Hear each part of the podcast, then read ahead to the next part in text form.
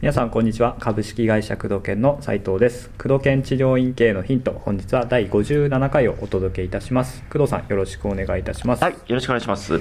はい、それではご質問です、えー施術効果やうん。ビフォーアフターで今一つ納得していない、えーうん。患者さんが、うん。えーなかなかリピートしないあ場合がありまます。一回きりってね。そうです。でリピートさせるためにはどのような、えーまあ、言葉がけだったりとか、うん。えー説明が必要なんでしょうかぜひ教えてくださいとうん。いうご質問です。まず、リピートしない人はしないと。まず、まあまあそうですね、うん。何かしら合わなかったっていうのは。うん、うん。そもそもいくら頑張っても、はい。必ずリピートしない、冷やかし客っていうのはね、あいるし、はい。やっぱり施術の、ね、合う合わないとか、うん。に人柄に合う合わないっていうのがはい。あるから、あうん。まあその1割2割のね、その、リピート、まあ、どれくらいリピートしてないかによるんだけど、はい。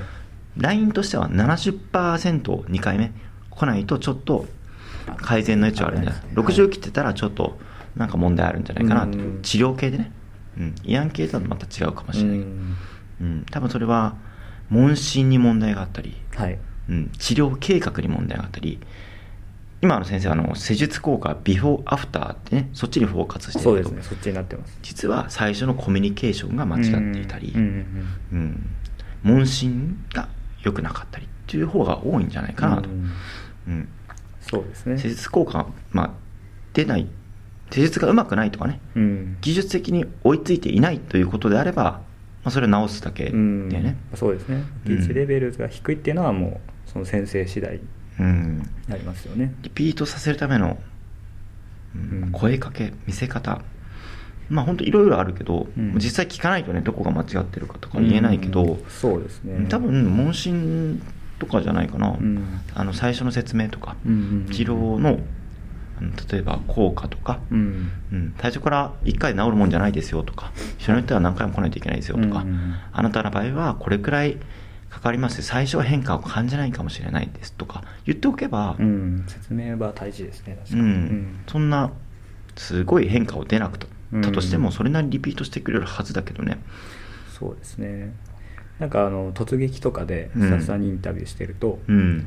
えー、と前あったのが検査をしっかりしてほしかったみたいな。ああはいこうはい、はい、骨盤が歪んでるって勝手に自分で思ってるけど、うん。本当に歪んでるのかどうかうん。知りたかったんだけど、実際施術を受けたらその調整をしましたっていうだけで、うん。検査は先生が分かるような検査で自分は分からなかったみたいなうん。ことを言ってたんですよ、でやっぱりこそう患者さんが期待してることうん。と何ですかねこう提供してることってこうミスマッチが起きるね。てると、うん。やっぱり満足しないですよね。うん。うん。腕に過信してる治療家さんほどそうやっちゃいがちだよね。そうですなんかこう芸術作品じゃないですけど、うん。自己満足みたいな。そう。あの患者さんがベッドに寝た瞬間にそれが模型に見えてるんですよね。人だから。ねあそうですね。人だから、確うん。うん。人には心があってね。そうですね。その人に分かるように伝えないといけないしね。うん。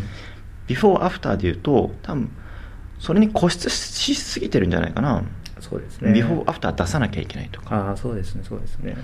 施術すると、まあ、独立してるくらいのある程度の経験を持ってる先生だったらば、うん。ビフォーアフターが出なかったとしても例えば圧痛がねなくなるとかね押した時の痛みがなくなるとか、うんはい。可動域が広がるとか、うん。何かしらの変化が出るわけでその施術施術違うけど、痛みの変化とか、はい。うん体温がねあったかくなったとかうん。なんかいろいろあるでしょ、はい。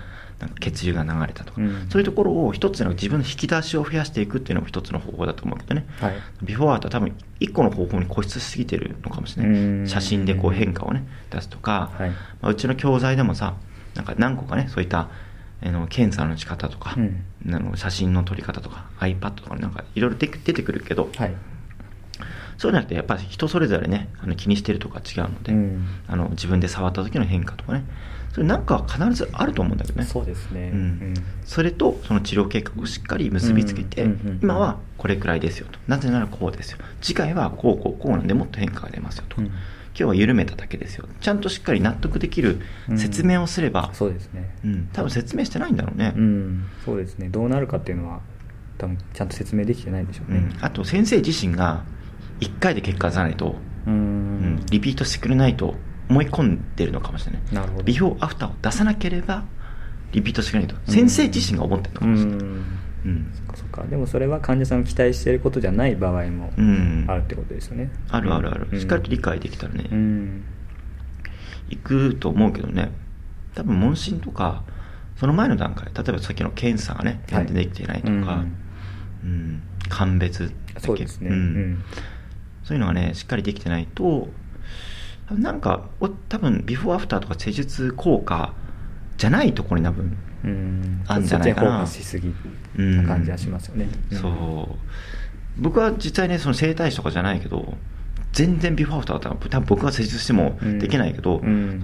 リピートさせるための効果って問診ねの教材とかね全部見てるから、うん多分施術全然できないけどリピートしてくれると思うよ、うん。あの、まあ、見よ見よう見まねではい施術して、はい。何も分かんないけどうん。基本的には、うん、だからそれくらい多分施術とかそのビフォーアフターに固執しすぎていて、うん。もっと肝心なものが見えていないんじゃないかなとなるほど思うね、ん。これはリピートさせるっていうところですよね。うん。フォーカスするところは。そうだね。だから何にビフォーアフターじゃないと思うよ、声掛けとか直してももしかしたらダメかもしれないよ、うん確かにそうですね。うん、そもそもその先生に何か問題あるかもしれないし、うん。全体でどれくらいのの人が、えー納得したい人がどれくらいいてそうですれがね集計取って。100人のうち1人だったらえそんなに気にしないでくださいと。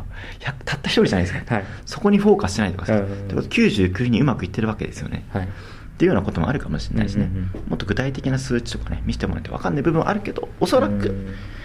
ビフォーアフターにこだわりすぎなんじゃないかなと思いますね、はい、うん、以上ですねはい。